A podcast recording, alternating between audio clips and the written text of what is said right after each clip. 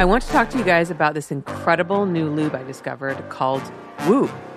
I actually used it the other day in my personal life, and holy shit, I'm in love. It smells and it tastes amazing. It's made from natural stevia, vanilla essence, and beeswax. It kills germs, it's full of antioxidants, and it's free from chemicals. The packaging is also very classy and discreet, so it's not an eyesore on your bedside table.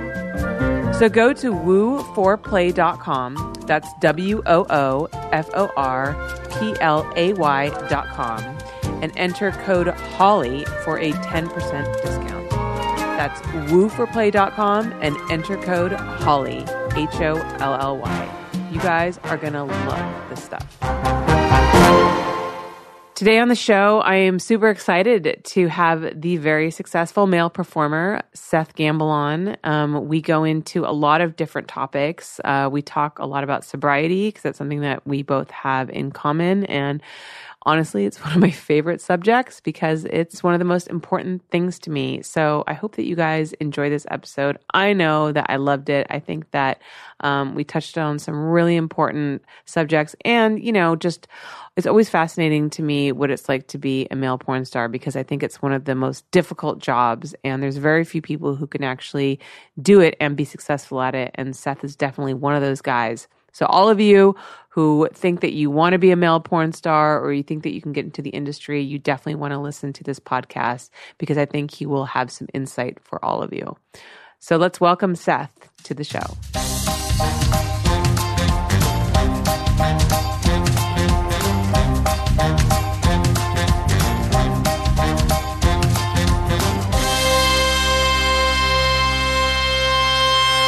Welcome back to the show, everybody. Today I have male performer Seth Gamble. Hi, Seth. Hi, Holly. How are you? I'm good. Does it feel good to be out of that Deadpool suit? Yeah. Yeah. so. Seth is in the new um, Axel Braun movie, Deadpool. Deadpool, right? Triple X, and Axel Braun parody. Right. that's yeah, we got to make cool. sure that we say the whole thing so people don't actually think you're in like the mainstream Deadpool. Yeah, it was pretty funny. There was a girl on set, and she was like, "Are you in all the Deadpools?" I'm like, "No, I'm I'm the porn Deadpool. you're not. You're not. Uh, I'm not Ryan Reynolds. You're not Ryan Reynolds. you know what's funny? They shot a commercial for Deadpool at my parents' ranch because you know they rented out for location. And um, I remember when the agent booked it, he wouldn't say like what it was for, what celebrity was going to be there because it was like a secret or whatever. And so, um, and my mom doesn't know who anybody is, so she had no idea who he was. So she was like chatting it up, him up, and later to me, she was like, "He's a nice boy, that Ryan Reynolds. I hope he makes it in Hollywood." Jesus Christ! Oh my But my sister texted me. She's like, "I just ran into Ryan Reynolds in the kitchen." I was like, "Oh, that's who they're shooting." That's pretty cool. Yeah, That's yeah, really cool. yeah. It was. Um, but yeah, so I Wait, actually the David Beckham commercial was that it? no, it was for their DVD. Okay, It was for it was for the first Deadpool coming out on DVD. Oh, okay. And so they did like a whole. It's actually really funny. Oh, okay. It's like um, it they they phrased it. They did it like a Viagra commercial. okay. I think I, So I think I. if you Google it, you'll you can find it. And it basically the whole thing is like a spoof off of Viagra commercial. And it's about Deadpool coming out on DVD. Nice. It's really funny. it's really good. Um, so I texted Seth the other day because I had I don't know what this week was. It was like the week of cancellations. I had three people cancel on me the morning of That's- last week. Yeah. That's uh, One of them was an hour before. That was the last guy that I that was the last time I That's- asked you. That's not really. Um. That's not normal. No, you shouldn't. No. I, I wouldn't. That's not. That's not something I do. No. I. I mean, not saying that I, uh, during my years, uh, I, I will. I will say this. Um, you know, we both know I'm sober, but Yeah. I used to not be sober. Yeah. And those days, I would probably. Uh, I would probably be like, it'd probably be like two in the morning. Be like, yeah, tomorrow's uh, might be a problem. You know, there might be those issues once in a while, but I was a pretty functional guy, which Yeah. was, is my attitude wasn't so functional, but everything else was. Well, yeah. See, that's the thing. Like, you know, and I mean, I'm uh, everybody knows I'm sober as well, and I would definitely, you know, like come into work hungover, but I didn't need to get my penis hard. Yeah, I did it. I got. I, I. My agent used to call me the lab rat, which was absurd. uh, yeah, Probably not as a compliment. Uh, I guess, but it was more like, You know, it's like Seth and Seth and I think he refers to another another male performer who we both were known for partying. Was like they always got the job done. You know, it's like all yeah, like, eh. so you know, and like yeah, what are you gonna do? So what I was saying is that I, I called you because um, I needed somebody to film last minute, but you were filming Deadpool, and Yeah. Mm-hmm. I was like, "Oh, third cancellation, wah, poor me." And you were like, "Girl, it's 102 degrees out, and I'm in a Deadpool suit right now, so like, I don't even want to fucking hear it." And I was like, "Okay, good point." I was more like I feel you, like I Yeah. get it. This week is it's been crazy, you know, like it, the Deadpool day. It was it was a long day, but it's so much fun. Like you know, Axel loves you. I uh, Oh, hi. hey, That was whose annoying voice was that? no, it sounded it sounded pretty good. Um, he, uh, I love him too, man. You know, we just seriously when we're together, we just, I just feel like we bring the best out in each other. We both like want the same thing. And, Yeah. You know what I mean? It's like I have my, you know, vision, and he has his vision, and it's usually really, really close to what we want to do. Mm-hmm. And you know, we just get along really well. And I just, he get, he gives me the he when when we work together, it's like the passion's there because it's like Yeah. we both want the same thing. We both care a lot about the product, and that's Right. good to have. You know. That's an important thing. I mean, especially as a director, and when you're working on something as intricate as the movies that he does and the long days that he's famous for having, you want to have people that are committed Yeah. because you know there's nothing. I mean, look, we're all on set. We're all fucking tired. You know, we we're all working really hard. You know, we all want to go home. But when you've got like a performer who's like, "When are we gonna be done?" That's like my least favorite question. When are we gonna be done? Yeah. because I booked a massage at six. Shit, like, it's, it's just- like don't make plans that like the day that you have a shoot. Do not make plans that night. I don't. because we're shooting. It's like there's anything could happen. Anything you know what I mean? can And happen. it's- You never fucking know. and that's the thing. It's like you know, to be honest with you, it could be a lot worse. You know what I mean? Yeah. Like people like you know, it's it's hard for me to uh, have compassion for people who are complaining about what we do for a living. Like Yeah. this is it. I my life's pretty good. Like Yeah. I could be doing you know hard labor or not working. You know that you know I can say that I did have that earlier in my life. You know I it wasn't fun. You know Mm-hmm. What I mean? It was like I get to do a fun job and you know I want to go to work and enjoy my day and I'm going to deliver what I'm being paid to deliver. Right, You know that's right. another thing when you know one thing that is kind of crazy when you go to work too is when you are dealing with people who I guess how how do you say it? it's like uh, they're trying to tell the directors what they should be doing. Oh no, we should do this. No, we should do like I'm Yeah. here for you. Like Yeah. you're paying me to do this job, and Yeah. I'm here to work Yeah. on your thing. I get that a lot of times, like with girls, like, oh, I don't like my hair curly, or I don't want, I want my makeup like this, and it's like you did. This isn't your production. Yeah. You don't get to make those decisions. Like you come here and you're working for these people, and you need to help them fulfill like what they're looking for. Like Yeah. if you want to do your own thing, you can do your own thing. Yeah. You can do your own productions. You can, and then you can you can pay the fucking makeup artist and Mm-hmm. you can have her do your makeup however the fuck you want. But I'm writing the makeup artist check and my check is being written to me by my client and they want it this way and that's what's going to happen. I'd be really surprised if a girl was gonna like tell you that. I mean, you're like honestly like one of the best photographers ever. You know what I mean? And I'm not like Go on. no, but seriously, it's like like yo, I'm gonna make you look good. Like just do it. I Like, do. you know I do mean? try to like really because I, you know, I recognize too a lot of times when girls are a pain in the ass about that kind of stuff, it comes from a place of fear, you know, and Totally, insecurity. So. I try not to be mean about it, and I try not. to like recognize that, and I want them to feel comfortable. I want them to feel sexy. Um, so most of the time, within reason, I try to comply with what they're into. Like, I, I don't You know. want them to feel comfortable. I mean, that's Right. total. That's like that is my main prerogative when I go to set. Is Yeah. like you know, the more trust I can build with the girl I'm working with is, or anybody's working. If you can Right. Build more, tr- the more trust you have on set, the better your your day is going to go. Right. You and know? if someone's like, I really hate red lipstick, and in the end, it doesn't make that big of a difference if she's wearing Yeah. red lipstick or not, you'll compromise. fine. Fuck. Yeah. Do fucking light paint or whatever. but if it's like a very specific look that like requires, like if it was a pinup thing that required red lipstick, and you know, Yeah. then I got to put my foot down about it. But otherwise, I try to kind of compromise so that everybody's happy. I feel you you. know. I'm, I mean, I, I get it. Like it's it's we're dealing with a lot of personalities. You know what I mean? And that's really just gauging those personalities. And sure. you know, it's just Yeah. Do you have any like good war stories, like some just scenes Mm-hmm. that you did that, or some girls that you worked with that you just wanted to fucking strangle them? Like, Oh, how do you like? that's the thing. Like, I feel like a lot of people don't recognize how difficult this job can be for a male performer because, like, I cannot like a girl. But you know, I can still easily shoot the scene because all I got to do is press record on a camera. Like you have to get your dick hard and put it inside of her. Yeah. So, like, what do you do if you're in a situation where like you and the girl are just not vibing? Um, I don't know, but it just I just do it. Like I, I like to be honest. like I've had off days. Like I'm I'm not a you know I don't I'm not I don't use many supplements at work. You know, um, I use a little bit. You know of you know try to make sure my sex drive is high and stuff like that. But in general, uh, like just so getting my you know how do I do it if I'm not vibing with the girl? Um, I find something to vibe with with the girl. Like there's something there. Like Okay. I'm physically like I love a woman, so like I just find something sexual. Like it could be the smallest thing. Like maybe the way she, maybe her eyes, or you know, it could be. Um, something about maybe the shape of her back like i can find something and but there are occasions where it's there's there's so little chemistry that i'm just like yeah maybe this isn't good to do it again Yes. you know what I mean? So like there are situations where I've never worked with a girl and then I'll work with her and be like, yeah, I don't cuz I'm at a place in my career like I went years with doing like you know, I started, you know, earlier in Florida and working for like my first contract was with bangbros.com and then I went and worked for like after I worked for like Score and all these other companies and you know, I didn't get very um, you know, I got Yeah, Score doesn't generally have yeah, best. Mm, yeah, yeah. girls Well, on they're the side. They're very very niched.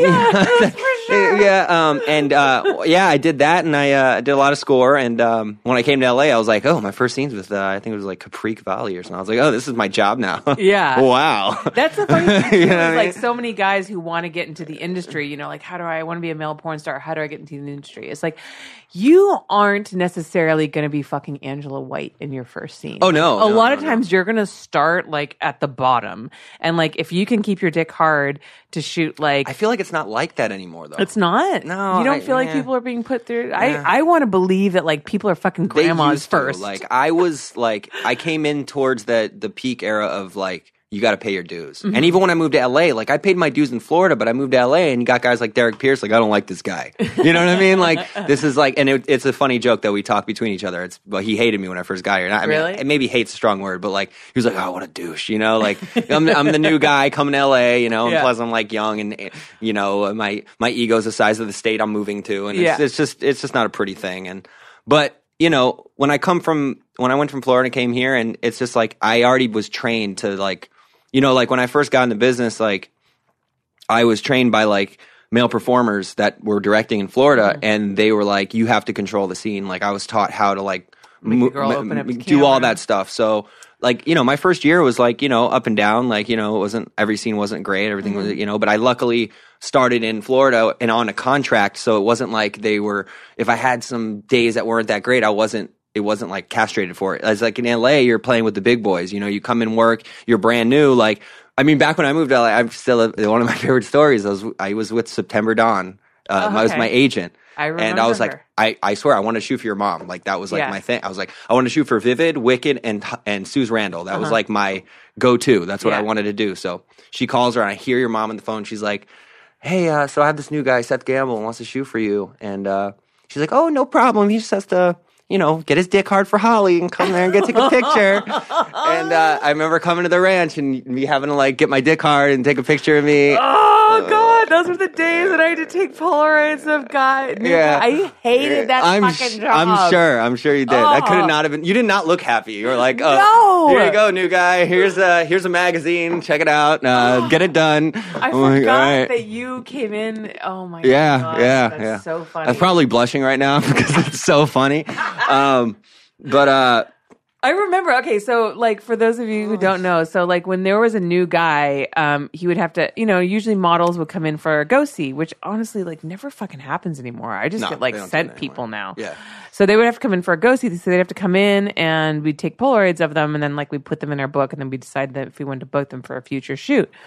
So with guys, like, you know, with girls, they just come in, they take their clothes off, I just shoot them, whatever, no big deal. But with a guy, he had to get his dick hard because we had to see, first of all, if he could do it, and second of all, like what it looked like hard, because clearly that's That's the the kind of important, important. part. So I would always have to take the photos because nobody else wanted to do it. So I would take them into the back room and I would give them a magazine and like some lube. And then I'd shut the door and be like, okay, just knock when you're ready. And I'd have to like go on the other side of the door and sit there with my camera and basically wait for them to be ready. like I couldn't go back to work because like you didn't want it you wanted to let them get hard, but you didn't want to like take too much time getting there because then it might go down. So I would have to like sit outside the door and just wait. And it was just this really awkward thing where like The whole thing was awkward. The I whole do- thing is even so when I- awkward. even when I first got like went in went to Bang Bros, like, and they were like, "Hey, let's," uh, you know, they wanted me to come in. Originally, was for this site called Dancing Bear. I was supposed to do the Dancing Bear. oh Dancing my Bear.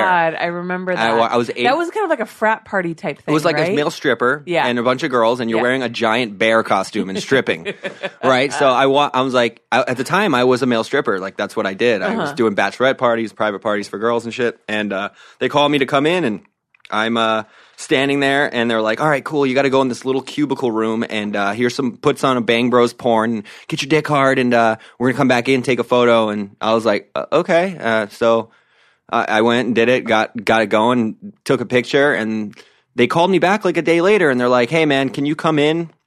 Uh, we don't want you to do that dancing bear. You, you're a good looking guy, good shape, but we want like an older dude for that." And I was like, "Okay, cool." So I You know- want someone who's like face you don't want to see. yeah, I, I guess. They're in a costume? Yeah, yeah. I was like, oh, okay.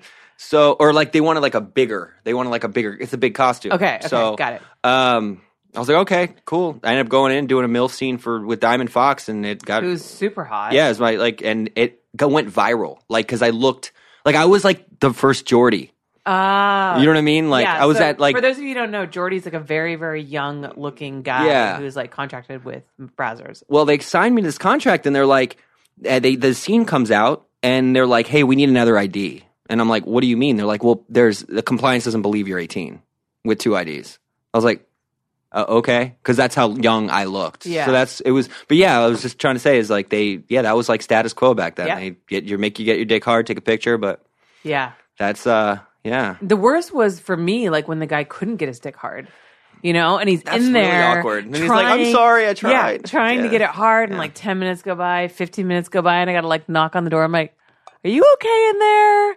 And then it's like, Yeah, just give me a minute. And then like another like 10 minutes go by. Uh, I'm just gonna have to. It's just, just not your day. We're just gonna have to call it. Uh, Mm. Call it. And uh, yeah, it's fine though that you couldn't get your dick hard. I'll just get some pictures of you with your dick soft. It totally doesn't matter. We're still definitely to consider you. It's so hard. I mean, it's really hard because it's like too. It's like I mean, as a man, it's you know like It's so I, emasculating. It's so emasculating. It's like you know, I've done up upwards of almost three thousand scenes, Mm-hmm. and you know, probably my. I mean, I'm a 90-10 average, so I'd say like ten percent were like maybe a little not the best day. Like Right, I wasn't right, like but you still managed to finish. The I still managed to finish the job, but um, those days, even then, I'm like the biggest. I'm I'm my biggest critic. Like I am the worst. Mm-hmm. Yeah. Like I am the most.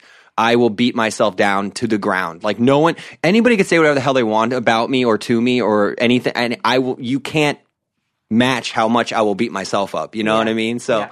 It's it's hard. I mean, yeah, and it's like I feel for that. I feel that, but it's Mm-hmm. Yeah. like there's people that are just built for this and they're not. you know? Exactly, and that's the thing. It's like it doesn't make you any less of a man if like you can't like get your dick hard you and can't fuck in front of a bunch of strangers. Yeah. Like that is a very strange job. Oh, totally. And only some people can do that. It's even stranger that I'm okay with it now. Yeah. like it's like Yeah. it's like wow, this is normal. Right, Like I'm right. almost like when I'm home, I'm like, where's the camera? Like, you know? Oh man, it happens when you have a, a good a good month.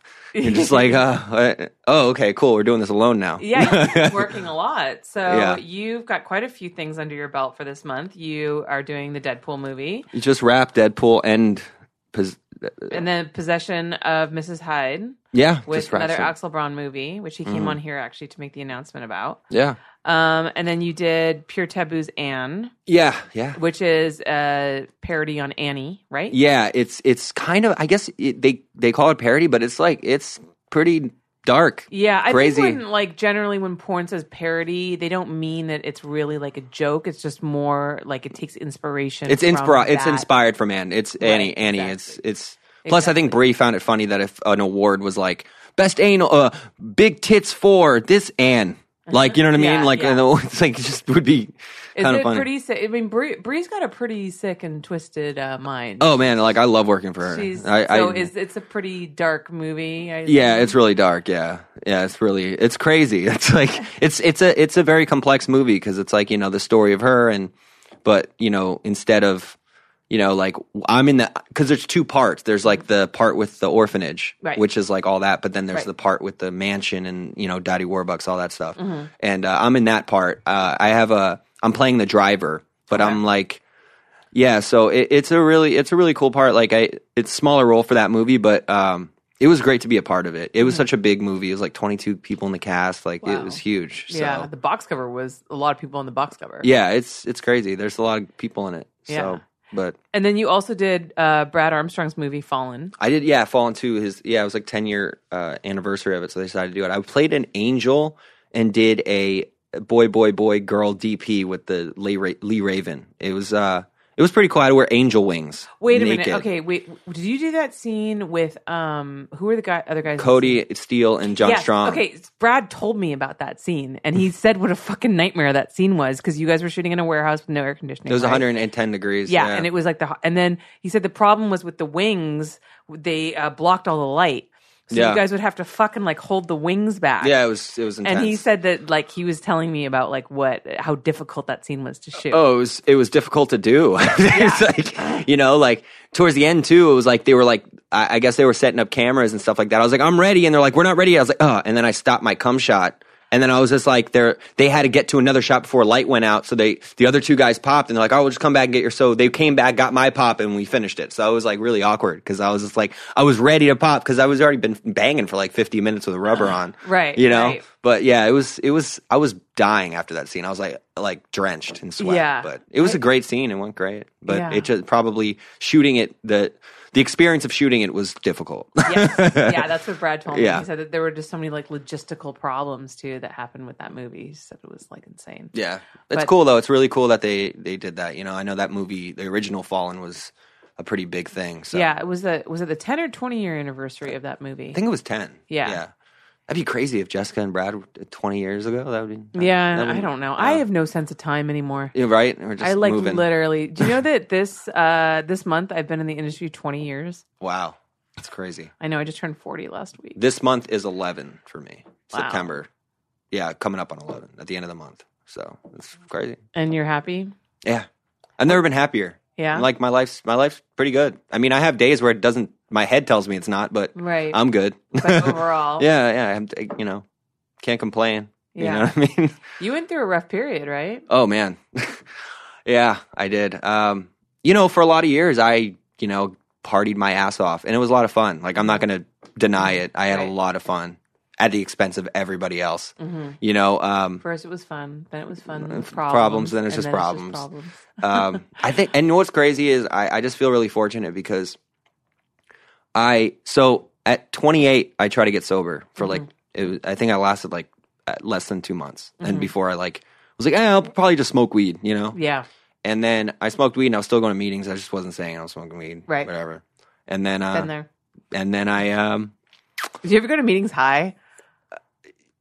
Kind of. Oh, I totally went to Kinda. And then I would like lead me and I'd be picked to lead the meeting. I'd be Oh, man. fucking baked. It was the worst. I remember David Lord took me to a meeting the last time I just got before, like right before I got Mm-hmm. before I hit my bottom or whatever, and uh, I sat in the meeting. I couldn't sit through even two minutes of it before I wa- ran out the house, ran out and went and got shit and got banged up. Like Yeah. Mm-hmm. I, I was just at that point where I just didn't because it was weird for me. Like when I've relapsed in 2016 and stayed out for like 11 months still partying, like I knew I had it. I knew I had it. That's the worst. I knew I had. it. I was like, I'm. I have it, and I was, but I was like, it was like that. Um, that South Park episode. Have you seen the South Park episode? Mm. I don't know. So there, it's about uh, uh, uh, alcoholism. Oh, really? And, and I he, haven't. And he's like, the dad goes to, he gets in a DUI or whatever, Yeah. and he's like, he, they go to this meeting. He goes to a meeting and he's like, he's like, they're like, you don't know, sir, you have a disease. He's like, I have a disease. He's like, yeah, it makes you not be able to stop drinking. And he's like, oh shit, well, then I'm just going to keep drinking because I have a disease. And then, so everywhere he'd, he'd go home and he'd be like,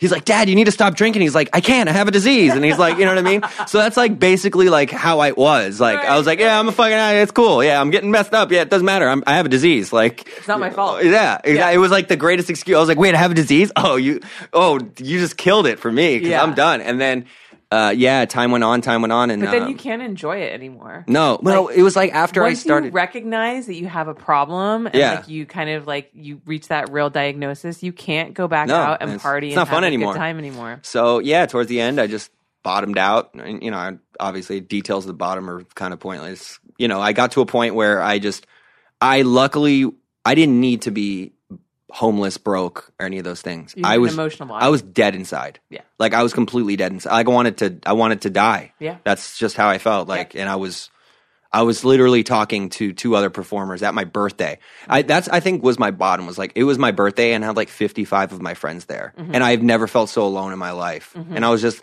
I barely could drink or do anything cuz I was just like I don't even want to do this anymore. Like, Yeah. you know, and yeah. It stopped working. yeah, just completely. But it, I that day, and then like I was like, I'm done today. And then next day is that day I went to da- the meeting with Dave, Yeah. and then two days later I was like, fuck it, I'm doing it again. And then Yeah. I was like, oh, I'm done. And Yeah. then I checked myself into a place, and I've been working it ever since. It's it's uh it's cool though. It took a while though. You know. I had to get comfortable being uncomfortable, and that's That's the hardest thing. Yeah. Because yeah, for me, like I don't ever want to feel bad.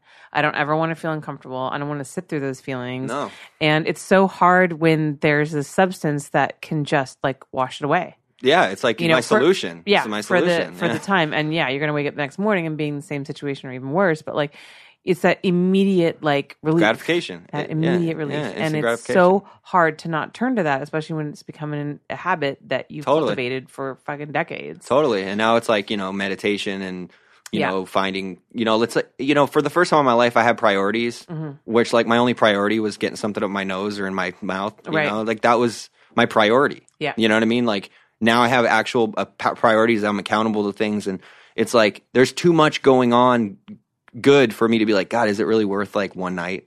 Yeah. You know what I mean? Which will turn into like six months. But that's the thing I was just going to say. It's not going to be one night. It's no, never. that's what be I'm one saying. Night. But that's where my mind will take me. Like, Right. oh, it's just gonna be tonight. You know what I mean? I'll just go back tomorrow. And, or and you can do one night and you don't have to tell anybody. yeah, or like, Nobody hey, I, know. I just had, I just had a blow problem. I didn't really have a drinking problem because I only blow a drink, but like I couldn't drink without the blow. So it's like Yeah. my mind will tell trick me all the time. But it's, Yeah. it's just staying in that, you know, waking up and trying to like connect to something bigger. You know, Right. and that's. You know, finding that something bigger was a difficult task because I don't believe in organized stuff. So Right. I'm like, what do I believe in? And then I Yeah. created this Jamaican guy on a damn door that surfed on a beach and just thought that was my thing. Really? Yeah, that was like where I, you know, so it was like that's kind of where it is. But it, now it's just the universe to me. Like Mm-hmm. things just happen and they're going to happen, and I only can control my actions. If I can stick to that, I'm okay today. Right. You know what I mean? That's I know exactly what you mean. It was know? the program was really hard for me in the beginning um, because I was raised atheist. So when I first started going to meetings and they were talking about like God, and I was just so uncomfortable with that. I was like, I don't want like the word just made my skin crawl. And then sometimes you know they say the Lord's prayer at the end of a meeting, Yeah. and I'm like, I and I would walk out. You know, I'm like, I won't, I won't be a part of this. Like all this God bullshit.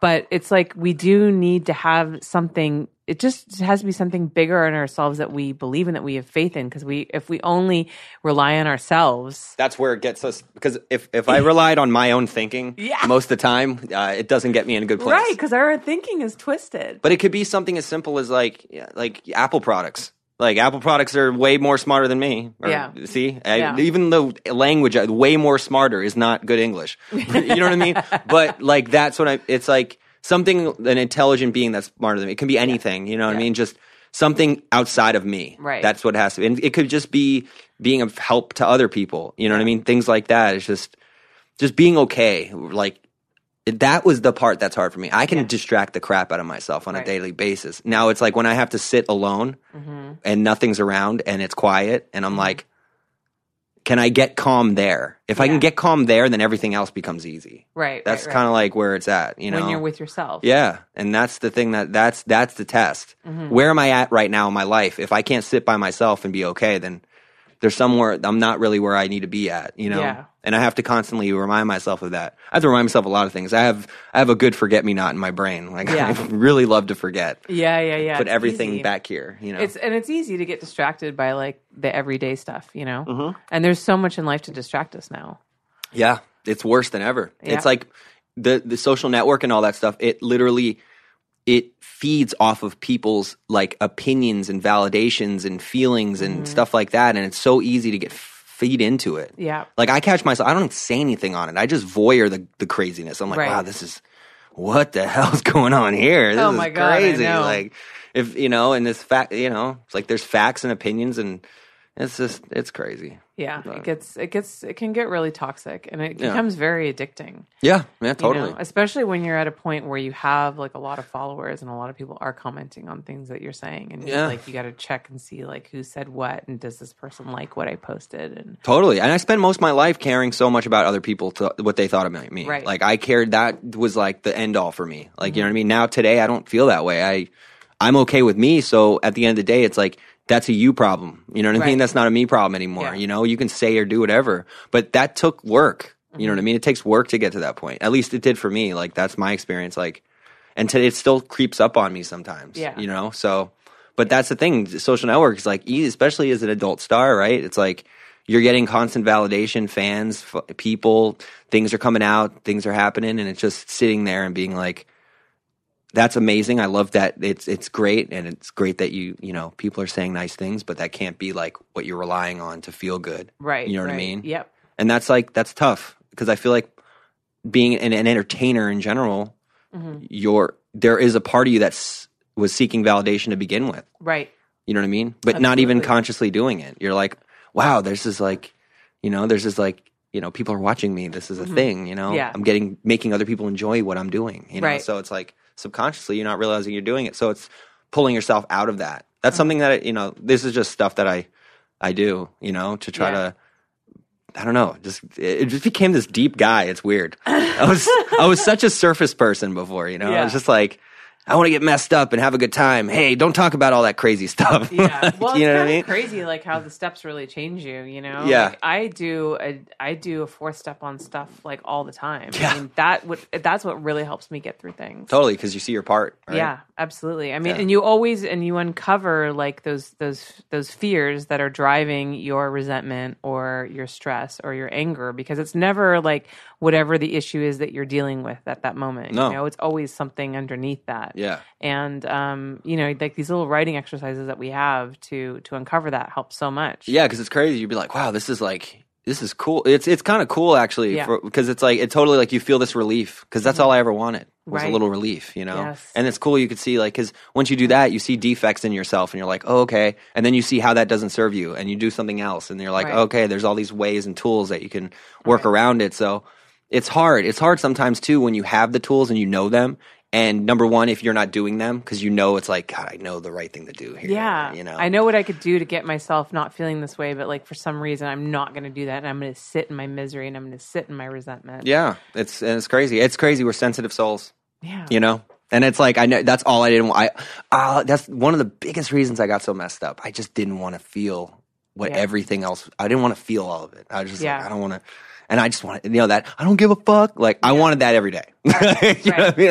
I don't give a fuck. Yeah. Oh no, I don't care. Yeah. like you know. Uh, yeah, I mean the magic that you know alcohol and drugs can do for you. You know, I mean, I grew up. I don't know if it is this way for you. I was talking to my therapist about this the other day, and I don't know if it's because I think sometimes like alcoholics, like we like to think. Sometimes I feel like we think we're too special. We'll be like, oh well, I did this because I was an alcoholic, or No, I felt no. this way as a child because I was an alcoholic. It's like no, because you're a human being. Like Yeah. other people go Totally. through that and feel that way. You just have really shitty coping skills. Exactly. I, I suck at life. Yeah. you know yeah, what I mean? but it like, doesn't mean that like Yeah. you know like sometimes I feel like people use it as an excuse. oh, this is my alcoholism. That's my alcoholism. Yeah, I, I, I found that to be pretty Yeah. frustrating as well. It's like Yeah. that's not. It can, you can't always put it there. You know what I mean? right. But the only difference is now when you get sober, it's like the excuses that you had when you were drinking or getting loaded, whatever. You don't have them anymore. Right. So it's like that's you know a way, a better way. yeah. So it's like too. It's like you make you make a big mistake, and it's like yeah, you can make it right, but you know that you have to learn how to. The biggest thing for me was learning how to pause. Pause when agitated. Mm. Yeah. That was that was the biggest thing because you know, especially, you know, we're on these sets and we're around people and not everybody's centered. You know, it's like, you know what I mean? Like, you know, we're not all centered and I'm not always centered and it's like getting centered. So I don't, you know, Yeah. and, and I've done, you know, I've done a pretty good job. Like my relationships now are great, you know, so I, uh, and there's some relationships I'll never patch up, but that's not on me. I've made it right on my end. So that's Right. sometimes too, it's like accepting that. Yes. Like, hey, I messed up. I made it right. Well, I'm go fuck yourself. Yeah. All right. Well, I guess I at least I did my part. I'll do whatever it takes to make it right. But if you're not gonna, you know, Yeah, I think that I think acceptance is is a huge thing, and that's a big thing that I deal with because I always want to change things. I mean, it's the same thing as going back to like changing the way that I felt. You know, always wanted to change the way I feel, Mm. and always wanted to change feel good. You know, and I and even like in sobriety, like I want to feel energized every day. I want to feel motivated every day. I want to feel happy every day. Totally, If I wake up yeah. I'm in a bad mood, I'm like pissed that I'm in a bad mood. you're like And- you're mad that you're mad. Yeah. Like, I'm mad. I'm mad. and it's just like accepting the fact that sometimes you're just going to have bad days. Totally, and that's Sometimes- okay. And that's okay. And Yeah. sometimes you're going to be tired and you're not going to want to, you know, work all day. And sometimes you're not going to feel ambitious and Yeah. you're not going to be excited about going to work. we all go in phases, you know. Right. It's like, but it's it's just being okay wherever I'm at. Like I'm here right now. Like I'm not feeling good right now. I'm feeling good right now. I'm like, and not like it's another thing for me is like when I feel really good, Mm-hmm. that could be like almost detrimental too, because it's like I could really feed into how good I feel. You know Mm-hmm. what I mean? Or like I could really get dark. You know what I mean? It's finding the balance but like for so long balance was not fun to me like, you uh, know, oh this is balance what the fuck's this balance shit like i just i just i just want to be really low because then i could play the real i could play the victim really good Yeah. you know or i could be really high and tell everybody how great i am Yeah, yeah, and yeah. you know what i mean it's like and feel superior. to yeah people. and that's that's something you know i struggle with as well it's like Yeah. it's hard especially too it's like i feel like the job that we do that i do as a male performer it's like there has to be a little bit of ego there Mm-hmm. to be able to be okay with doing what i do but it's also gauging the right part of it like not letting it get to drive because you know there are in my past i only can speak for myself but like when I'm on a good run and I'm doing good and things are going good at work, I can totally self destruct it by just being a douche. Mm-hmm. You know what I mean? Because of my own self insecurities or whatever Yeah. it was, you know, and and that's just it's it's good though. I, it's right now. It's like it's it's crazy. I, I don't even know. Like I, that's why it's like it has to be some kind of miracle because the way I used to be to now it's just a complete. yeah. It's like what? Yeah. you know, like Yeah, it's crazy like how, you know, you manifest things in your life depending on how you're you're thinking. So, you know, I relapsed again for the 5000th time um earlier this year. and um I went through a period where I was just like super fucking depressed and I was like I'm never going to get this. I mean, I never stopped going to meetings, I never stopped trying, never ever ever because I knew the minute I gave up, I was done. Like then I'm dead, you know. So I never stopped, but it just felt so frustrated and I would see other people like get time and take cakes and I'm like I'm never going to fucking get there like what the fuck's wrong with me you know and then also to the frustration of knowing that like I have a good life yeah, and I remember my boyfriend said to me once cuz he's not an alcoholic and poor guy's stuck with me through this whole thing but I remember he said to me once, he's like, I don't understand why you're like this. He's like, you have a great career. People love you. Your family loves you. I love you. You have fans who adore you. He's like, why? And I'm like, I don't know. Yeah. Like, I don't get know it. why I'm on fucking self destruct all the time. Yeah. It's like, I just want to ruin my life. It's like, it's like programmed in me. it's just it's weird. It's like you I, see that's the thing that that's the one thing that does bother me sometimes about the program. It's like that time is such a thing. that was a huge thing for me And, uh, because I what I would measure my self worth depending on like how much time I had Yeah. versus other people. But it's really like, what are you doing for yourself today? And that's like people take that for granted so much. Yes. You know what I mean? They're like, oh, this is oh, I got you know I've been sober for ten years, but like, are you sober or are you just dry? yeah. and are you just a miserable non you because now you you have no people who it's hard because i it's hard to see because i you know honestly whatever way it works to Mm-hmm. get yourself going but for me it's like if you're not doing the work you're just we're we're we are just by default going to be self-centered selfish and miserable Yeah. and i'm just that just does not sound good to me Right. you know and i've and i've been in those places like within my sobriety like i might slack for a month Mm-hmm. you know what i mean and be like oh well all right, screw it. Uh, I'm, I'm, I feel like crap, and I'm, and then I have to hit some form of clarity to be like, oh, because the willingness and is has to stay. It's Yeah. like sometimes the willingness will go, eh, fine. And it's easy for your brain to tell you, like, "Oh, I got this." I mean, that's what happened to me. I had So- I had so seven easy. years, So and I was easy. like, "I got this." I mean, I didn't have a sponsor for years, you Yeah. know, and I just went to meetings, like, just you know, whatever to socialize. I wasn't doing the steps, any of that kind of stuff. You were just on auto drive, autopilot. Yeah, and everything in my life was like good. So you know, career was going well. So like, I didn't see any reason why you know I had Yeah. to. That, and I, you know, I fell. That's the crazy thing. It's always when the things go good. Yeah, It's and it's so devious. And I and I fell into that thinking of I'm not like other people. I don't need this. I don't Yeah. need this like you need this. I'm done I with this, Need yeah. meetings like you guys need. You guys need the meetings because you're kind of fucked up. I'm past that I'm- point. I'm past that point. I'm good. Everything's fine. Mm. And the funny thing was, is that my relapse was actually an accident. Um, but I believe now that it was, you know, it happened for a reason. So basically, what happened was, um, I was on a trip.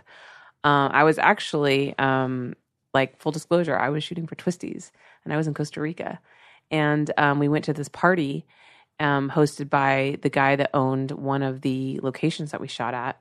And they served some kind of dessert with like weed in it, which is super weird. And they didn't say that there was weed in it. And I remember eating it and being like, this kind of tastes like weed. but everybody I was with was such a stoner So it wasn't that even a like thing. nobody like else really tasted and nobody really felt the effects because everybody was smoking pot like 24 7 there so they were it, and it was very small amount but i hadn't had anything in my system for seven years Oh yeah, so it was like it was like woo. so i felt it and Yeah. i was like freaking out and we go back and i call um, my girlfriend my sister in sobriety who um, unfortunately passed away last year I'm sorry. it's okay. Um, and I called her and I told her what happened. And she was like, okay, you know, don't worry. You didn't lose your sobriety. You didn't know this was an accident. Just like, you know, get through the rest of the trip. And um, when you come home, like, we'll go to meetings and whatever will be fine. I'm like, okay, great. I hang up the phone. And like I said, there was like weed everywhere because everyone there Yeah. smoked. And I went and I smoked on purpose. Yeah, And then I tripped out. it's like the obsession just like just came right in. there. Yeah, yeah, that's crazy. In my, of course, my brain told me, "Well, you already, You already did, did it. it. You may Yeah. as well actually do it." And then I went back in my room and I like tripped out for five hours, like totally unhappy. oh shit. And then I didn't touch anything for months, so I thought I was okay. Yeah, Like I came home, I didn't have anything, and I was like, "I'm fine." Like the, it was just a little slip. I don't need to te- right the secrets. Secrets keep you sick. Yeah. I don't need to tell So- so anybody true. that I went and I purposely smoked some pot and like nobody will ever know and everything's fine. And then a few months go by and then I'm doing laundry um, for my shoots because I always bring robes to set. And one of the models left a huge bag of weed in the pocket of the robe. Oh, and so I pull it out. Going and I literally like my thought was this is a sign from God that I should smoke this. like what the fuck? And I did. And then I was like, I'll just smoke this and then one I won't tell anybody and it'll be fine. And then it just spiraled out from there. And then I started drinking because the pot, you know, after a while it wasn't getting me fucked up. Yeah, it doesn't enough. work. It doesn't work. Yeah, it's like So I got to go to vodka, and then it just Well, that's the thing too. It's like I always think about that. Like, you know, if I, I, if I, you know, God forbid I ever do decide to go back to doing that, which I don't want to today. I'm good, but I would just go straight to the source of what I want because it's almost more to be like, I don't want this crap. This isn't what does it for this brain. Right, You know what I right. mean? Mhm. So that's why you just end up going back to whatever it is because I need what works for me. because pot, I can't black out on pot. No, yeah. like it's not gonna like. It's Are we not, we're fucking nuts? Yeah, I can't. know. I, can't just you know. I don't. I don't want to. That's what we think, I but can't it's ruin my life by smoking weed. Yeah. like, because you know, I think honestly, I- and I have nothing against alcohol or pot. Like, I think I've totally voted for weed to be legal. I think it's great that it's legal. I think it's a really wonderful drug for a lot of people, and it totally works for them.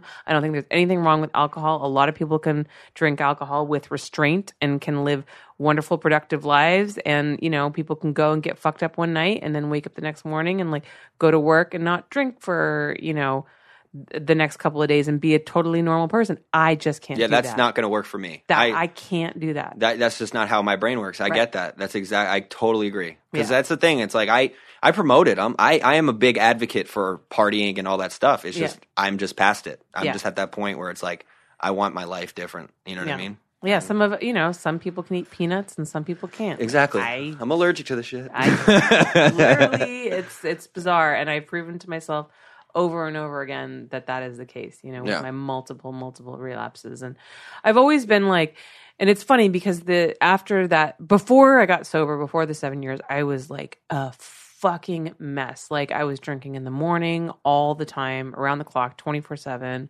Um, I was con- I was super fucked up. Um, the only reason I didn't lose my job was because I worked for my parents, and um, you know they didn't know what the fuck to do with me. And it was weird. This second time around, um, it really wasn't as bad. Like I never went to work fucked up. Never, ever, ever. Never drank on set. Um, you know, none of my clients knew. Like almost nobody knew. Um, only those people like the closest to me knew. I was really good at hiding it, but like you know, inside I was just dead Yeah. And I was I totally can so relate. miserable. And I just knew, like, you know, and there was a part of me that knew, like, this is not my destiny. Like, this No. is not what my life is supposed to be like. And I was so much ha- and that was the most frustrating thing for me.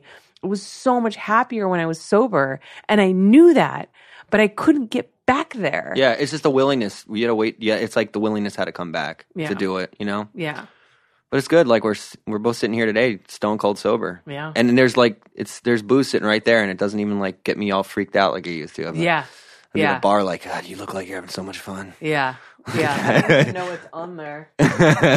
Oh yeah, is there vodka on there? If there's vodka, oh, there is. Okay, that's my weakness. I'm a whiskey man. Oh, I was really? Jameson, a liter of Jameson a day. Oh God! Well, you so know, I drank vodka because no one can smell it on you. that was my thinking. Oh man, Like fucking ridiculous. you can't smell it. It's cool. Yeah, I was like, oh, it's clear and no one can smell it. That's how I knew it was bad. Like I'm like, I didn't care. Yeah. I, was like, I was like, I didn't care. Yeah. I was like, yeah, smell it, whatever. Yeah, you're probably gonna get numb if you kiss me. yeah. like, you know what I mean? See, Like, I cared so much, and I think that that's what prevented me from going spiraling out really Yeah. badly this last time because my career means everything to me. And Same, it's so, same. and I've worked so hard to Same. build it up, and I just didn't want to lose it. So, like, I was able to like kind of hold on, but it was like nails on a fucking chalkboard. I was just like. "Ah," You know, it was just like it was such a struggle every day, and then that drive home from set every day. Okay, don't drink tonight. Don't drink tonight. Uh, but like, how am I going to get through the night without drinking? Like, how am I going to get through like the three hours before bedtime without drinking? Like, It's so I just crazy. Couldn't do it. it's crazy. A lot of people, like, you know, if you're not one of us uh, like, that deal with this, it's it's hard to understand for a lot Yes. of people because, like, why'd you stop? You know. yeah, exactly. but it's not that it's not that simple and it's it's cool though because i have we have the ability to live more i feel like we, we have to try to live more internally peaceful. Where a lot of people if you don't you don't really have to do those things if you're not dealing with this kind of disease you know? You mm-hmm. don't have to you don't have to do that. But i feel like it's it's good. I mean i like i've always liked being an underdog you know what i mean? Mm-hmm. Like i've always thrived on that. Mm-hmm. So it's like this is one of those things where it's like i gotta i gotta do what i gotta do you know what i mean do you see it at all? Um, because when I'm like sober, um, do you ever see you see it as a kind of like a blessing in disguise? Yeah, I mean, there's so much shit. I don't deal with drama anymore. Like, Yeah. there's no shit in my life. I don't Yeah. get involved. I don't. I don't jump into other people's shit. I don't. Mm-hmm. You know what I mean? Like, I just like. There's things now I can see that I don't want. I do want. I like being present. Like Mm-hmm. Yeah. I never did before. I didn't want to be present. Now I'm okay with that. You know, it's like I'm just so much growth. It's like I I get off on the growth. It forces you to grow up. Yeah, it forces yeah. you to grow, and it forces you to look at yourself. Yeah. Um, and the more you do, eventually you just you're just like you don't have to grind anymore. Yeah. Mm-hmm. You know what I mean? You're just I'm not, I'm not I don't have to grind. I'm just I'm just like letting it everything I'm just letting things happen. You Yeah. know what I mean? Letting everything unfold and just yeah, and then taking action. You know what I mean? That's it. I mean, yeah. basic. No, you said you meditate, Yeah. so I try. I'm not very great at it. I that's been like a big lifesaver for me Yeah. this time around. I finally like got into meditation. Um, I started doing it a lot, and that's been because I'm always looking for a way to escape. You know, Totally, always totally. looking for a way to fucking get like escape, like my thoughts, my brain, like, um, and if it's if it's not drinking, um, it's work. You know what I mean? Like I just constantly busy, busy, busy, Same. busy, busy, That's the like thing all I the do. time. I do this, and I start ten thousand fucking projects because I think I need to fucking do everything. I read this book. Uh, it's called The One Thing, Mm-hmm. and uh, that really helped me with that because it was basically saying that you know there's you're especially with work things. Like for me, I've you know I feel like you put your focus in one area and you really blow that up to a place where you can kind of still be successful there but move on to something else but you have the success already there so Mm-hmm. it's like coming in but you got to really focus on one thing at a time it's like this multitasking thing doesn't really exist Mm-hmm. it's you're only doing everything at a, a small rate Yeah. like it's not you're not doing anything at 100% because you're like i'm going to do 10 things at once Well, That's my problem. You know, and it's it's you got to really it's hard because Yeah. it's like I want to get all this done. You yeah. know what I mean? Yeah. I feel like, I, and, and I think that that's part of my addiction, working itself out in work. Like I got to achieve, achieve, achieve. Yeah. Because I need validation, validation, validation. Totally. I I totally wanna get conquer, it. conquer, I'm there too. conquer. I'm Yeah. right there with you. I mean, I just did Deadpool and Hyde at the same time and it went um, amazingly great. Like I was just like I couldn't believe my mind remembered so much dialogue. You know what's really funny? Charlotte Stokely, who was here right before you came in, she when I told her that you were coming on, she said, "Oh man, he's doing uh, Mr. Hy- Mrs. Hyde and he's doing Deadpool right now." She's like, "He's doing two Axel Braun movies." She's like, "That guy is not sleeping." We just we, well we just wrapped. I was done. I'm done. So I did the the luckily the way we scheduled everything, it wasn't like con, like. Back to back. Yeah, no, That's good. So that was cool. It was just weird because hot. It was really cool because I like Edward Hyde's like this really kept like sinister cra- like you see the craziness off of the way I am. Mm-hmm. Like it's almost like it's kind of like for me acting the part I did a very more Steve McQueen kind of thing. Okay. Cuz Steve McQueen his acting more more or less was like you didn't ha- he didn't have to say much. He just Mm-hmm. what the way he looked or the way he he was it just told the whole The story. expression, yeah, everything told the story. all His the little nuances. yeah, that that's all the little things that you know. That's what made him great, right? Right. But with Deadpool, like it was complete hammed up, like everything because I had couldn't I had no Yeah. face. Yeah. you know, like it's just like couldn't do expression. everything was like f- crazy body language and stuff Yeah. like it, like I was talking with my body right, right, right, right, in my weird Deadpool Ryan Reynolds ish Seth Gamble voice. right, right. you know like like i was talking about wolverine and i'm like i'm like they i was like they call him weapon they call him weapon 10 but like with the x but but with the x like the iphone you know and which by the way is like the stupidest idea ever and uh but you know i just call him buttface you know it's like this like kind of like just trying to get that off but like wearing this mask and like feeling like it's 100 degrees but it feels 300 Yeah. you know what i mean I can imagine. but that's like I meditated in that suit because I had to learn how to. That's uncomfortable. So I had to be like, okay, I have to be okay with where I'm at right now. Exactly. And it was it it was like I was like, wow, I would not have been able to do that, that movie if I was still getting. loaded. It wouldn't have happened. I would have died out like within five minutes. They would have Yeah. taken the costume off every five minutes. yeah, But uh, yeah, I'm grateful Wow. I got through it. I'm stoked to see it. Like both the projects. I mean, to be honest, I think they're like two of the best projects I've ever done in my career, and that's Wow. that's that says. I've done a lot of work. So yeah, and that's all in the same year. yeah, it's crazy. That's amazing. It's a lot, you know. I'm just they're just gifts. I'm just like you know taking them, and I'm really fortunate. Like Axel, you know, he always had faith in me. You Mm-hmm. know, he always even when I was messed, he was like, "You're so fucking talented." I just got sick and tired of being the guy. Damn, he's so fucking talented. Like, can you just get his shit together? Mm-hmm. Yeah. I got sick of being that guy. Yeah, like I just did. I just was like, I don't want to. throwing away your potential is one of the saddest. things. Yeah, it's the saddest thing in the life, and I just got sick of being that guy. Like, God, he's just, just fuck. like, Yeah. you know what I mean? And it's just like yeah, you know like star wars triple x like i came into the read like still high on blow yeah. you know and he was like dude i can't cast you in this like what the hell's wrong with you i swear this had to been some universal shit like there was another guy booked for the role Mm-hmm. shit didn't work out and ended up getting the movie and ends up being one of the biggest it's pretty the biggest selling dvd of all time yeah. that's crazy like you know i was meant to do these things but like and then i got clean i dried out for that you know what i mean because that's how i used to, i used to be able to do that Mm-hmm. yeah. and then it stopped it stopped being able to do that but I would do the same thing if a really big project was coming up. Yeah. I would get I would get sober for that. yeah i dried out for a bunch of shit like i would because i was like okay well i'm not gonna because my e- i would dry out for my ego like my ego was so big like my ego was so big to the point where i'd be like yeah i'm like i'm like yeah i'm not gonna uh, i'm not gonna do anything but drink or do some blow because you know I'm, I'm too good for that shit i can't do that like my ego would almost my ego would help me but hurt me like it would like, it was a weird Yeah, thing like anyway yeah. but um, no, I'm really stoked. I'm really excited about Deadpool and uh, and Hyde. I'm really really excited. And and you know, honestly, being in um Anne and Fallen, like I'm in pretty much all the biggest features this year. Like that's crazy to me. You excited for the award season? We'll see what happens. speech ready? I don't know about that. I you know honestly, like it'd be great. It would be great. I would love Yeah. to. You know, there's actually um you know it's it's hard. There's a lot of great actors in the business. Like Mm-hmm. you know, trying to beat Tommy Pistol is a, is a challenge. Yeah, You know what I mean? great. I can, and uh, yeah, there's actually a Deadpool joke a movie, in the movie about it. about it really. About that specific subject. oh, that's funny. yeah, so it's pretty funny. Like about you know how Tommy how good Tommy is, and like I'm playing. It's it's funny. I have to. Is Tommy even in the movie? No, no. it's, that's the funny because we talk because it's it's de- it's basically the movie's about Deadpool making his own porn parody. Okay. So it's like you know I'm Deadpool and this is my own porn parody, and Yeah. I, I can't go too much into it because it hasn't come out yet. But Right, it's, right. it's Because the original Deadpool also like kind of breaks the fourth wall. I where broke it, the like f- talks about yeah. itself being a movie. Like he talks about how there's like no budget for this in the movie in the first uh, Yeah. the first one. we talked about that. We Yeah. talked. There's there's there's some stuff that happened in real life with Yeah. like because Axel's like in the movie.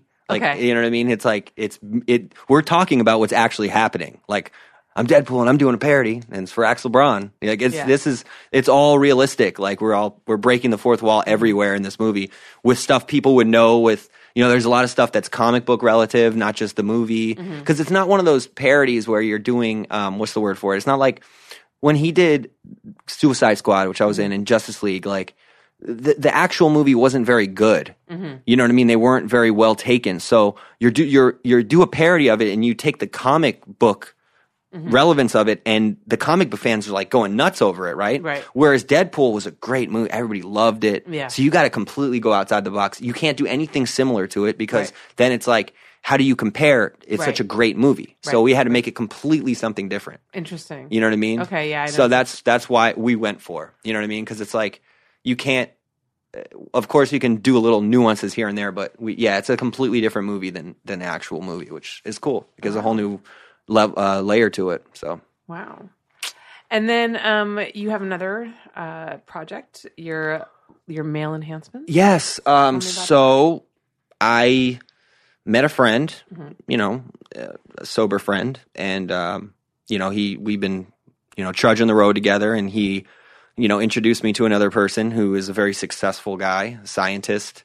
You know, he's actually one of the, I mean, as a human being, probably one of the best people I've ever met. He like works at hospitals and um, helping. He basically goes around the country helping people, uh, helping hospitals actually um, reorganize themselves so people can actually get proper care Right, which okay. is like you know but anyway he was like i guess messing around at a you know with with male enhancement and he found like a way to put different um herbs and different things together to make a, a, a male enhancement pill that actually works Mm-hmm. and there's no like false oh it makes you bigger it makes you that because none of that stuff's true. Mm-hmm. you know what i mean? It's like that's not realistic. And the product's called lyrix and uh, we're coming out you know it, it's we're about to launch in like about a month or two months something like that. We're just getting all the details together. But um yeah it's really cool because we're going to be able to hopefully you know influx money into the in- adult industry because you know my main purpose is to sign as many people up in the business to promote this product and get paid for it like as they're doing it. It's not like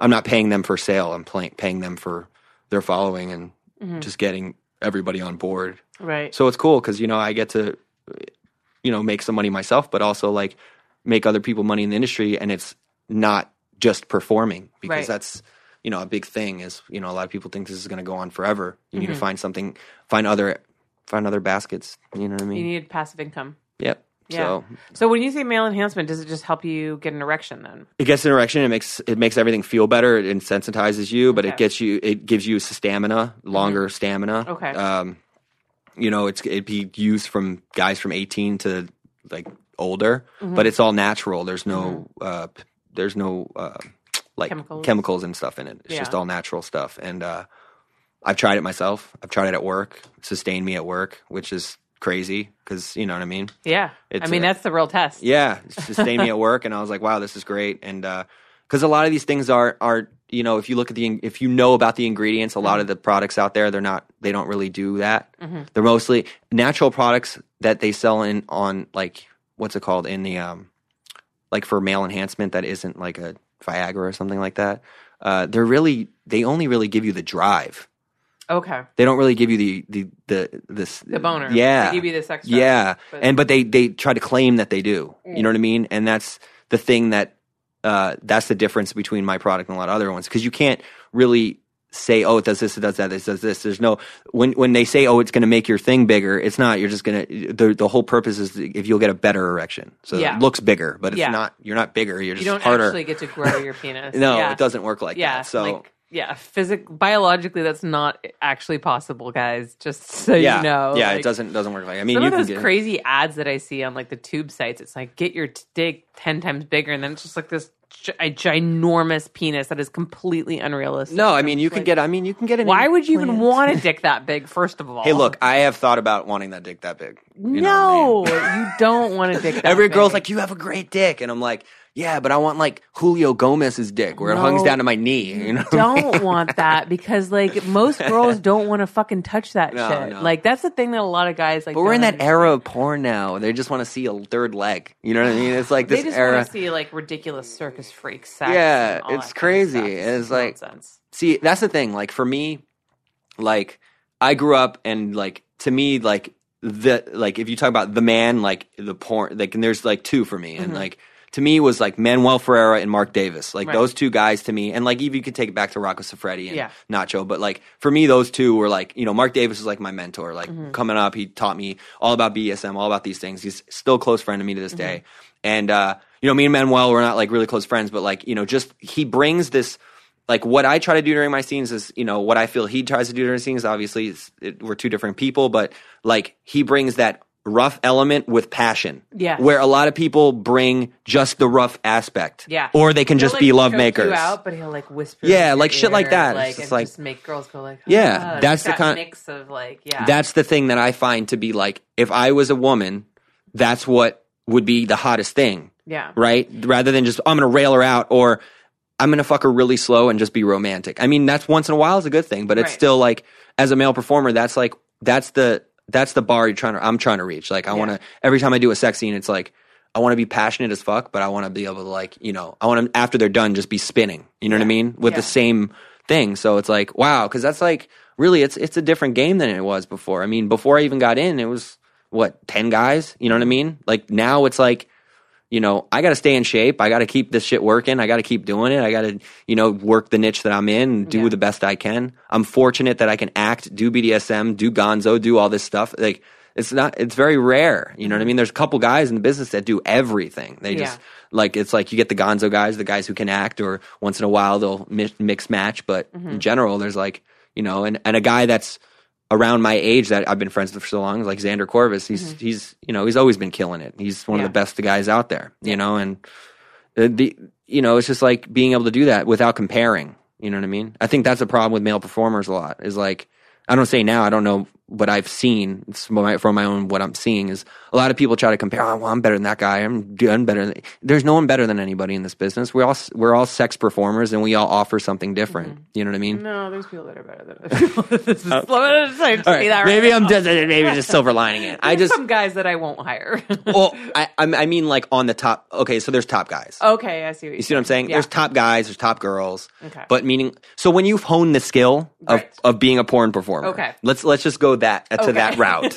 when you've honed the skill of being a perform, porn performer, each of those solid guys or solid girls, they all bring something more or less or different than one another. Mm-hmm. Right. Like you know what I mean? That's that, that's kind of where I'm They're trying to go with. special in their own Well, way. I guess you're jerk. I mean, for people who's jerking off, it's not like you can't say for okay for us as in the business. Yes, for someone who watching, you can't be like, well, they're the best Yeah. because it's all relative to what you're into, right? So, Yeah. like from an outer perspective, I would say you're watching porn. You're not like, well, that guy's the best guy because that's your opinion. Yeah. You know what I mean? I think also too, like people that are watching it don't know what's happening behind Yeah. the scenes. You know how many times you had to cut, or how many Yeah. times you know you had to, or if he couldn't, the director, how much feedback or um, you know the director had to give, or anything like that. Totally, So totally. You don't know. Yeah, You know. So know. for our on our end, yeah, there are the best and who's better. and who's Yeah, yeah, There yeah. is, yes. Yeah. But from the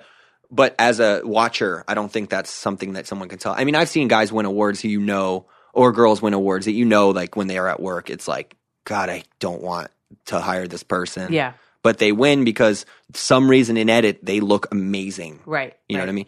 By the way, thank you all the editors out there for all those off days. You guys have made me look real good. oh man. I kind gotta feel like that's gotta be the worst job editing. oh, it's got to be so terrible. It's got to be terrible. Yeah, I But um, hate it. but yeah. So yeah, the male enhancement thing's coming through. I'm um, I'm really looking forward to it. It's like you know, thinking outside the box, not just you know, like that's the thing. Once this thing kind of gets on the road, like I talked about the one thing, you know, right now it's like my concentration is constantly doing because like I've honed my craft. I do well in it. Mm-hmm. Like that's there. Now I have to hone my craft in this area. So I'm gonna hone my craft in this area, try to get this as successful as possible, and then you know the goal is to you know shoot my own content. But like mm-hmm. I want to shoot my own content. I don't want to. I really don't want to trade content. Mm-hmm. I want to like this is what I want to shoot. I'm going to book it and make it happen. Right. That kind of stuff. And Right. I have the the business model and stuff like that to do Yeah. it because to me it's just like trade's cool and we can make a couple bucks doing that but i feel like really doing an original product project is Being something able that to like have complete and total control. i need passion Yeah. in my i need i need to have the passion to do that Right. and for me just to be like hey they're just going to do this it's just not there has to be something that brings my element to what i want to do Right. if that Yeah. makes sense Yeah. it's like I like you give you you go to set you shoot you give mm-hmm. them a holly randall experience like they're Right. it just looks you're like wow that's crazy that's Yeah. what i need to bring for myself and i'm not going to do that half-assed Mm-hmm. i don't do anything half-assed I know what you mean. so One of my ex boyfriends, actually, one of the nicest uh, things that he said about my my issues with addiction. He goes, "Well, you don't do anything half-assed, do you?" No. I'm like, I guess not. no it's it's you know honestly if you can hone it in a positive way it's like Yeah. you can't stop us yeah. like literally we'll Yeah. we'll run you down If you think about all the energy that we spent hiding and sneaking and finding and using and recovering, manipulate like, all that shit It's like- manipulating, it's like, if crazy. you can take all that energy and put it into something positive, there's nothing you can't achieve. No, I mean you look at it. People who are recovered, that like recovering, and I recovered is not a good thing to say. Don't ever think you recovered because it just doesn't happen. Yeah. that's my own personal belief. But uh, people are in recovery that are, you know, successful people. You wouldn't know that we would probably know. You're not breaking anonymity or anything Mm-hmm. Yeah. like that. It's like, holy shit! Like Yeah. where they came from to where they are. now. It's like what the. F- it's, it's unreal how far you can go. Yeah, sometimes Because- I go to meetings and I see people speak that, you know, people that celebrities and people that you know, and you're like, wow, I had no idea. Yeah, it's like great, and they think just like we do, and that's crazy. Yeah. you know, and it, it's inspiring. Yeah. you know what I mean. And that's that's another thing. It's like I like being inspired now. Like Mm-hmm. I just want like inspiration through anything can inspire me, and I can find a way. But I don't know. Yeah. So Well, thank you for coming on, Seth. It was so good to see you. thank you. We get to talk about like one of my favorite topics, sobriety. Sorry for those of you who find that shit super fucking boring, but whenever I have somebody else on who's also sober, it's just always going to go in that in that direction because you know it's the biggest battle of our lives, Totally. and it always will be. totally. Yeah. Yeah. So tell everybody where they can find you on social media. Okay, you can find me on Twitter at Seth Gamble Triple X. You can find me on Instagram at Seth Gamble PS. Um, and soon you will be able to find you know my new product, uh, lyrix.com and um, How do you spell that? L Y R I X dot com. Okay. And um, yeah, uh, I think that's it. And then make sure that you check him out in the upcoming uh, Check- Deadpool Triple X, um, Anne by Pure Taboo, Fallen by Brad Armstrong for Wicked Pictures, and also the Mrs. Hyde. What's the full title of the Mrs. Uh, Hyde? there's Possession of Mrs. Hyde and all, Possession of Mrs. Hyde. and some stuff that's already released. You can check me out. Um, uh, Kristen Scott's. It's called uh, The Nerd's Revenge. It was a DP scene with Xander Corvus and myself, and Gia Paige with Small Hands and myself for PureTaboo.com. And uh, so some cool You're stuff. just all over the place, Seth. it's And not I'm a bad loving it. thing. I'm loving it. And you guys can find me at Holly Randall on Twitter and Instagram. And if you want to support this podcast, please go to patreon.com slash Holly Randall Unfiltered. I also have a Facebook group now that you can join. Submit your questions and ideas for uh, future guests. Um, that's facebook.com slash groups slash Holly Randall Unfiltered. Thank you guys so much. I'll see you next week. And to all of my listeners, first of all, I just want to thank you guys for listening. Um, you being here means everything. But what would mean even more to me is if you would go on iTunes, rate and review this podcast, and share it with a friend. If you know somebody that's fascinated by the adult industry but doesn't know anything about it or is really into a certain performer or guest that I have on the show, tell them about it because, you know, podcasts really grow by word of mouth, and your recommendation means a lot to me. What also means a lot to me is your money because this does cost me money to produce. So if you can support me by going to my Patreon and joining, I give away really cool prizes, gifts. You get access to the live streams. There's just so much cool stuff that you get in exchange for your support. So go to patreon.com slash Holly Randall Unfiltered. Thank you all. I love you so much and I so appreciate you being here.